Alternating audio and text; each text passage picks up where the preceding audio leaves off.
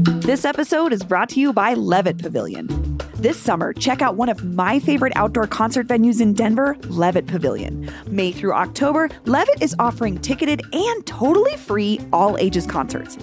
I feel like we just go to anything that's free because it's like the kids can be at the show and it's people aren't weird about it and you can like bring a picnic. It's awesome. Some of the free shows this season include Is Kali, Melvin Seals, Warren Treaty, Sunny War, Charlie Tuna, and more. To RSVP for free shows and buy tickets, plus see the full concert schedule, go to levittdenver.org. That's levittdenver.org.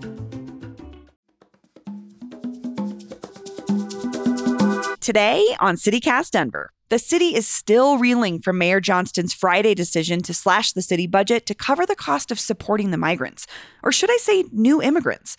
Producer Paul Karolyi and I are talking about the escalating tensions around these newcomers and how we talk about them.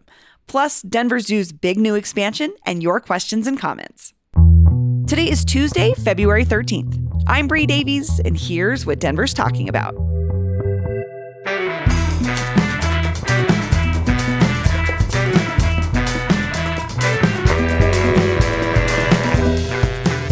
First things first, we should be uh, we should give our, some new listeners a warm welcome. Hi. Um, we just got some nice press uh, from our friends at 5280 Magazine. Put us on a nice list of the 24 best podcasts of 2024. Um, one, thank you all at 5280 Magazine for doing that. Um, but yeah, new listeners who found us through that, welcome to the show. So glad you're here. Yeah, thanks for tuning in and listening to us. Thanks to 5280, our friends, who also let us use their space every week. Shout out, They're shout so out to the folks at 5280. Um, Bree, Yeah. you uh, you wanted to talk about AI. Shockingly, I did. it's the first time this has happened. I I'm know. curious. What's I- up? It was just I was just listening to on the media as the meta things we do as journalists is which is a podcast about the media. Mhm, Sure, got to keep up. But they were talking about this guy that was buying up old blog sites like the Frisky. I'm trying to think of some other op. There was just this boom in the 2010s of independent-ish websites publishing all sorts of all sorts of stuff, news stuff, like personal blog, you know, like first person things. I wrote for quite a few of these. Um, but what he's doing is these are long defunct, no longer funded websites. They don't exist anymore, but they had a pretty loyal but small following. But this gentleman is buying them and uh, filling them with AI created content, like how Huh. to interpret your dreams was one of the articles. And then it's like a, a prompt he gives, and then it builds an article and he puts it on the website. So it's like a web, it's a tra, you know, it's a click thing, it's a trafficking thing. But Is he trying to like match the old tone and like brand at all, or Not is just really. like it's just No. content, just It's for just the sake of content. content? But it looks like it's still functioning website run by human beings when it's really just one guy who's actually a DJ in Serbia, which is a whole other part of that story. But what it made me think about is we are having these conversations Mhm. all the time about AI in newsrooms and I mean, look at the last year. We've lost Sports Illustrated basically folded, LA Times, GQ is consuming Pitchfork. And there's just all these places where we're not seeing people creating uh, or talking about the news in the way that we do. And I just felt like it was such a cool pitch for us to say, you can tune in every day and support us doing this as human beings, yeah, not as AI chat bot prompts. real real humans, Real that humans. would like to be a little bit more adept at the technology aspects of AI and maybe take advantage of it, but are not doing that. We're not and that's a that. promise. Yeah. So you can go to membership.citycast.fm and for as little as $8 a month you can support what we do here. And I don't know, it just felt like a nice way for for us to say this is something that we do that that we hope that you value and if you do, you can show us by joining and being a member today. It's so cool. Absolutely, absolutely. Um, so memberships membership.citycast.fm is the place to go, and we're going to have that link in our show notes. But Bree, Yeah. it's time to talk about the news. Yes. First is the zoo. Big news from the Denver Zoo. Yeah. Uh, they just announced a major acquisition. Um, now, in addition to their 84 acre location in City Park, they're going to be opening a 570 acre, a huge, Huge. Conservation center. Eventually, it's going to be a conservation center focused on conservation, breeding, and wild reintroduction of species that are threatened or endangered. They have a whole multi-phase plan here, Bree. Um, what do you make of this? It sounds cool to me. It sounds like, you know, we did a story a couple years ago where we went and visited the Denver Zoo to see what they were all about. I mean, beyond just what we see as consumers or members of the zoo. And this feels right in line with their mission conservation, um, helping protected species. And this just sounds like a lot of open space for animals to do just that. A lot, a lot, a lot. You know, the Wild Animal Sanctuary in Keenesburg? Yes. That was my first thought when I saw this news. I was like, there, are they stepping on their turf a little bit? Is this like, is there some competition here? Wouldn't we just, I just think it's more. The more the merrier. You think? Yeah, we need. How do well, we? they have very need that? different philosophies on animal um, enclosures. You know, the the the sanctuary. I think they would say that they're a little bit more. They would probably say they're more liberal. You know, in giving animals more space, and whereas the zoo, I think, is more focused on breeding too. that is a part of it that I don't I don't feel qualified to talk about, but it is interesting because I know it is a component of what they do at the zoo. Yeah. Um, I think the difference though is the zoo's 84 acre location in City Park is in the middle of the city. It's an outgrowth of sort of, of the Victorian era of Yeah. parks with zoos in the middles of cities. And I like that the Denver Zoo is getting another space outside of that to continue uh, taking care of animals where they actually have more space. Although, how do you feel about this line from Nine News? Uh, the Lemke family, which I, it seems like they donated the money or maybe Or the, the space in Weld County. yeah. Um, the Lemke family preserve will not be open to the public.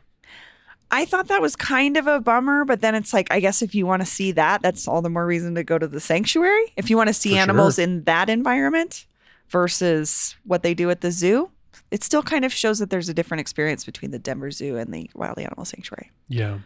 I, I would say uh, for now, it's not open to the public. Yeah, I agree. wonder if that changes as this thing develops and grows and like, and they figure out what they want to use this for. It kind it's so of new. It's so new. it kind of reminds me of the Botanic Gardens having sort of a satellite at Chatfield. Is like Right. their main focus is the one the the main one where people can go to is the one in the city, but eventually maybe the zoo will do something with programming wise Yeah. out there. Yeah. I don't see why they wouldn't. Yeah, there's the flagship M&M's store in Times Square, but then there's the M&M's factory, which also would be fun to visit, but is not necessarily It's for not built the for vi- it's not built for visiting. Yeah. It's not been designed. yeah. That's exactly the metaphor I was thinking of, Paul. You read my mind. This episode is brought to you by the Colorado Wine Board. Because the wine community here is like surprisingly robust. I mean, think about Bigsby's Folly and Infinite Monkey Theorem here in Denver alone, and there are urban wineries all across the Front Range. Then there's the Western Slope, Paonia, I mean, Palisade. Hello, Palisade wine, are you kidding me? It didn't used to really be a thing, but from what I hear, it's very much a thing now. There are more than 165 wineries across Colorado to explore, and they produce all sorts of wine that reflect our unique culture and climate. So finding a label that you're going to love is easy, no matter where your adventure takes you. Discover it for yourself and support local winemakers at coloradowine.com. That's coloradowine.com. All right, our top story. Yes. Uh, today is the fallout from Mayor Mike Johnston's announcement on Friday of budget cuts for the Parks and Rec Department and the DMV. Um, yesterday on the show, you spoke with Obed Manuel, the editor of Denverite, briefly about what led to this decision, the congressional deadlock, the influx of folks coming from Venezuela uh, over the last year and a bit, um, the estimated $180 million the city could spend this year supporting these folks. Um, but let, let's start by digging more into the cuts because we did not really talk about that Yeah. yesterday. What are these cuts, Bree? You know, I, I do want to add this little bit of context that the mayor said. Um, in the Colorado Sun quoted him saying the budget cuts announced amount amount to just one fortieth of what the influx of newcomers will cost the city. So these are just very, very, very preliminary budget cuts. However, we, we are still going to see and feel this. Um, rec centers will be closed one day a week. Again, we have to remember rec centers serve so many purposes in community. Um, not only are they an employer in our neighborhoods, um, they have after school programs, they have programs for seniors, they have programs for people with disabilities, they have programs for families. So closing a rec center one day a week can have a big impact in a neighborhood. Yeah, it's an equity issue. Absolutely. That's what I kept thinking about over the weekend. The one, the cut that Who's getting kept hurt? getting me. Come, I kept coming back to this because the the fact that the city's not going to be planting flowers in flower beds. Like maybe that feels like a small thing. I don't even know I could if I could have told you we paid for that a week ago as a city. But the fact that that's not going to happen, I feel like you know, rich neighborhoods, those are people going to have beautiful yards. But maybe in poor neighborhoods, the only place that you could have seen, you know, some nice, beautiful flowers was going to be the rec center.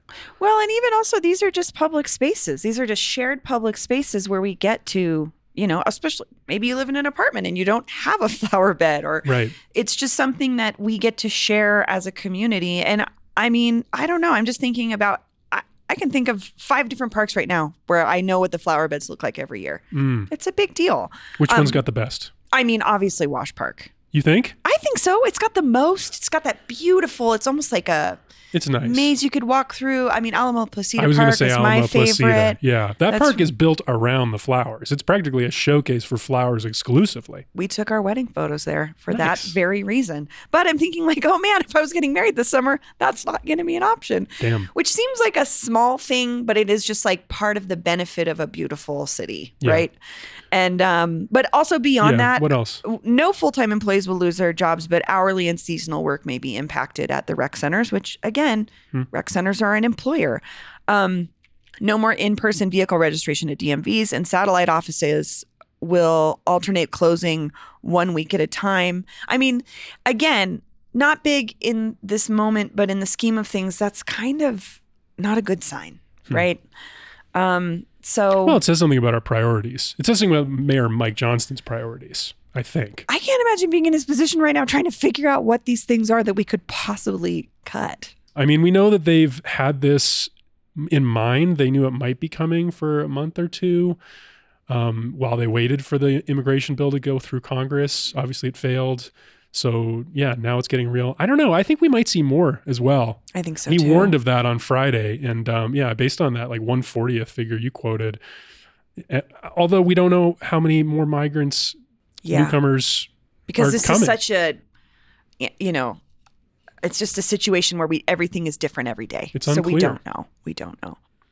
How do you feel like Denverites are reacting to the cuts? Because I, I had a lot of interesting conversations about this over the weekend. I did too. I did too. But I'm also thinking like I'm in more liberal leaning circles. I also I was at a a holiday, a post post holiday party of my urban planning folks who are people Mhm. that think about city structure all the time. Mhm. And uh, a lot of folks' concern that I heard was, is this going to be taken out on the people that we see visibly in the street, the migrants like being frustration. blamed? Yeah. Yeah, and and I was thinking about there was a piece uh, Westword's. Bennito Kelty talked to a gentleman who is part of this. The you know he arrived here recently from Venezuela. His name is Raul Mendoza, and he said if the city's going to cut its budget, it's going to affect everyone and bother citizens. And I ask for forgiveness for that. But from the human perspective, we're in the streets, sleeping with clothes on top of us. We haven't bathed. We wash up and look for a little bit of warmth in a Wendy's or a Walmart. We need help. If we had work, we'd help ourselves. It's tough and we're responsible for the situation we're in, but we're humans. I'm sorry. And it just made me think about we look at this as a bigger, you know, hundreds of people, but when we focus in on one person and hear one person's story, it just makes me realize this is really humans having to figure out who we get to help and who we don't. Hmm. You know? So, Hmm. what did you what did you hear, Paul? Um, more mixed, more mixed. Some there. wa- I did have an interesting exchange with a friend over text. Uh, this person was expressing some frustration about the budget cuts, about being denied access to things. Um, and and this person again was like not not optimistic for Mayor Mike's political future as well as a result because there's probably I mean a lot of people out there probably upset about this losing losing access to these services that we we paid for. Yeah. I again I don't admire him. He's in a really tough situation. He he came in after 12 years of one administration, had some big plans and then there's this other thing that occurs as happens in cities you can't control it. You don't know what's going to happen and I don't I, yeah, I don't know. So much is uncertain. One thing I will say for Mayor Mike though is it seems like he's really thrown himself at this. Like I Yeah, think he's not hiding. he, he's I've well, something I've learned about him in the last year and a half of, since like the the mayoral race really started is he seems like a really ambitious person, but he attaches his ambitions his ambitions to really big problems. Like his whole thing in the campaign was focusing on our unhoused problem, and he came up with this really detailed, thoughtful plan. He seemed like he really did the research. I think that's what attracted a lot of voters to him. I feel like he's doing the exact same thing with this current situation around newcomers arriving in our city. Like he so he has thrown himself at it. He's put his face on it. He's put his name on it. He's gone to Washington. He's really led among mayors around the country. I saw he's doing this live stream with the Washington Post on Wednesday. He's like trying. He's making a play for like national attention around this. So it's it's ambitious, but it's also behind behind like a sense of um of purpose. I think. I think so too. And again, he's not a hard person to find, I'll say. I was at the Far East Center over the weekend for Lunar New Year Oh, yeah? and he was there. Hanging out. Yeah, he was hanging out. He was doing part of, you know, uh, Governor Polis was there. Uh, Representative DeGette was there. We've had several city council members were there. So it was definitely part of it was this was the first year that Lunar New Year was recognized as a city, Oh, as a yeah. holiday, which was cool. Yeah. But all I'm saying is like, it's not hard to find him. He's out there. He's in the city. He's trying to figure things out. Was he wearing his jacket? Of course he was. It was Hell yeah. it was snowing. it was beautiful also, by Oh. the way. So much fun. So, you know, not every uh, not every city, not every municipality is handling this the way Denver and our mayor Johnston is handling this um, across the whole country. But even in Denver suburbs, there was this conflict in Lakewood. Yes. Um, what's happening in Lakewood, Bree? So last week there was a group called Lakewood Concerned Citizens. At least that's the name that was on the permit to uh, use a space in a school to bring the community together who wanted to talk about this issue of is Lakewood trying to be a sanctuary city, essentially.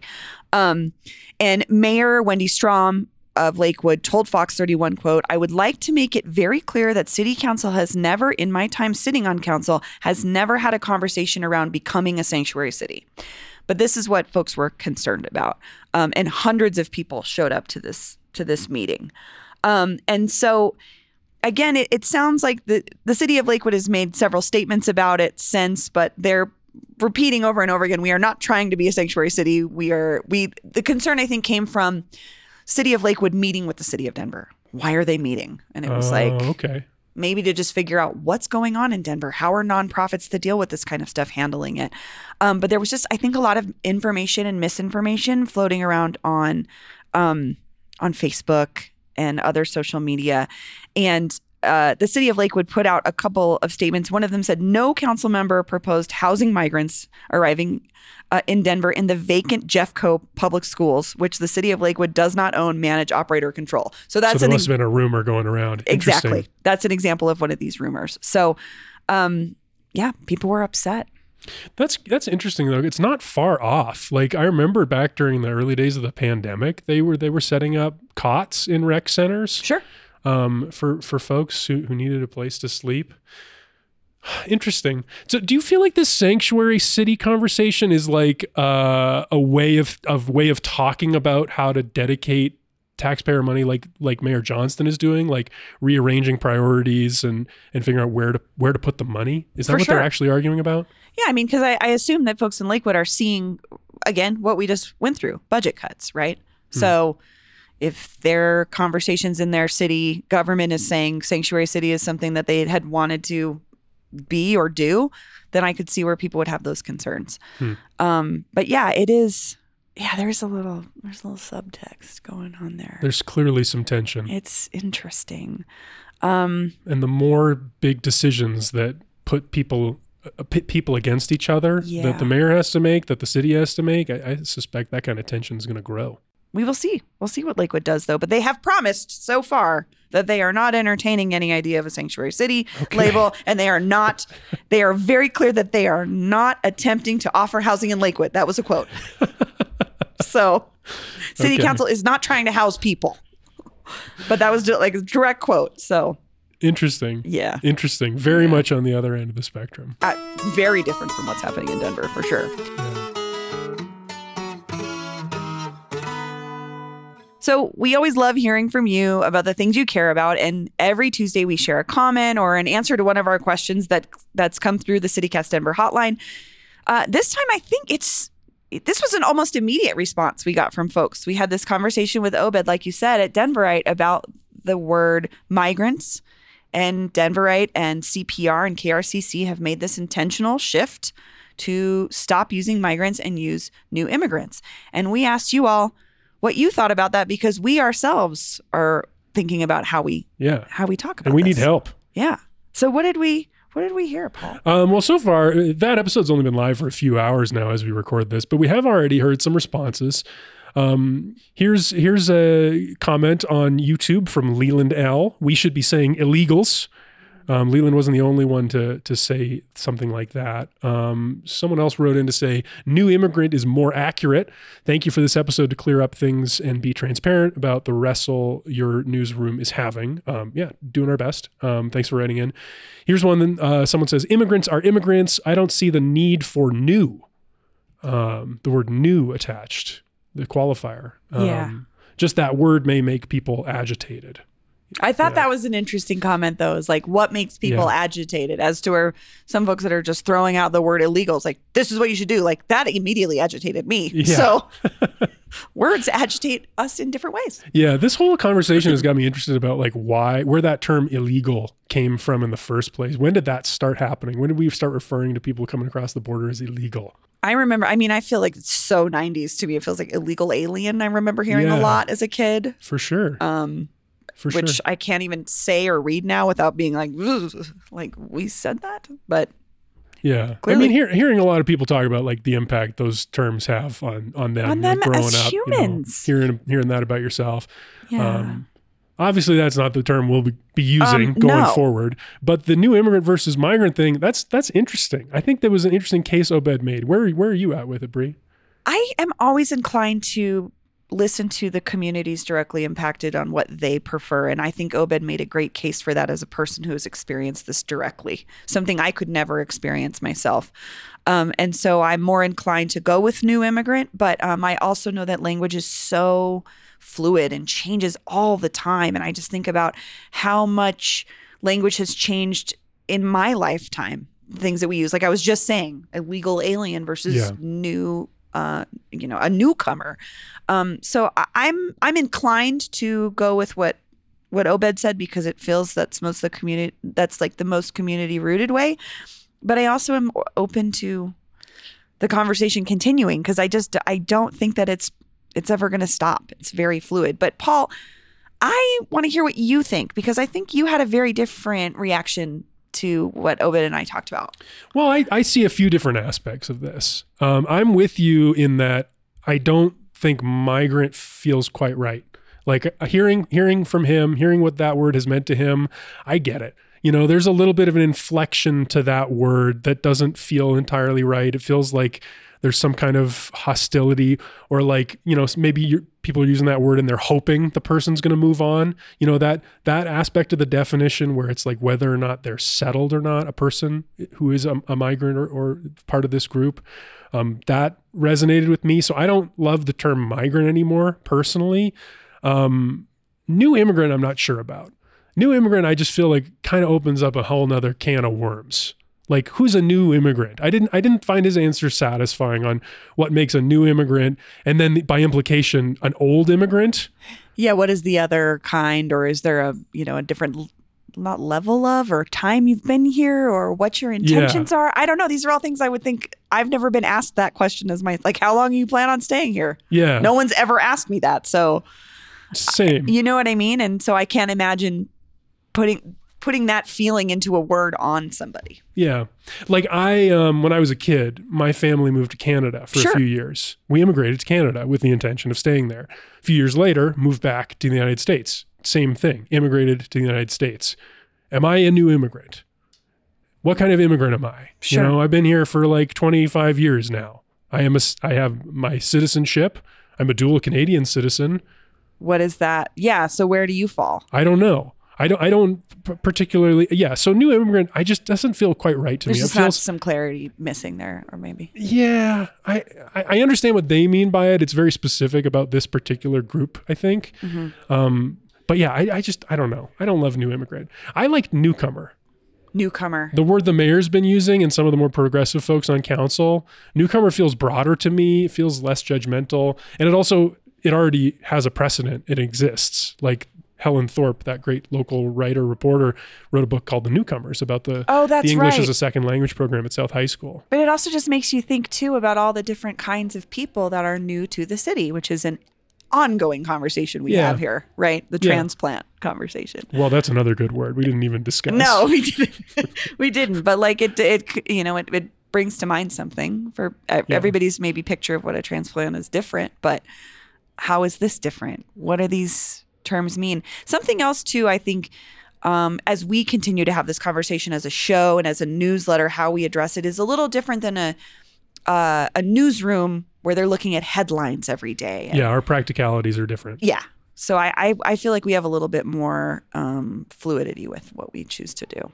Because we're also talking about it versus writing about it. Yeah, I don't want to. Po- I don't want to like tell any guests on our show that they need to use a different word. I feel like Right. people can use what the words they want, and if they're being unclear, we'll follow up with them and ask them to clarify.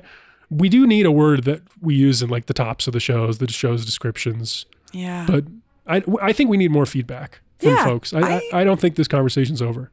oh yeah, no, hardly. I would love to hear what what our listeners think because they're the ones listening to us talk about it all the time. Yeah. So. Well, you can call our always open. Uh, I think I think I called it. I don't remember what I called it. It's the D- CityCast Denver Style Guide Hotline. The humanitarian style guide. Humanitarian hotline. Style Guide Hotline, 720-500-5418. You can uh, leave us a voicemail, which we love, but you can also text us if you are not inclined to, to talk to us directly. We just want to hear from you. Again, that number is 720-500-5418. Well, Paul, thanks for joining me. See you next time. See ya. That's all for today here on CityCast Denver. If you enjoyed this show, why not take a minute to tell your friend who lives in Lakewood about us? Rate the show wherever you get your podcasts and subscribe to our morning newsletter and learn more about us at denver.citycast.fm. We'll be back tomorrow morning with more news from around the city. Bye bye.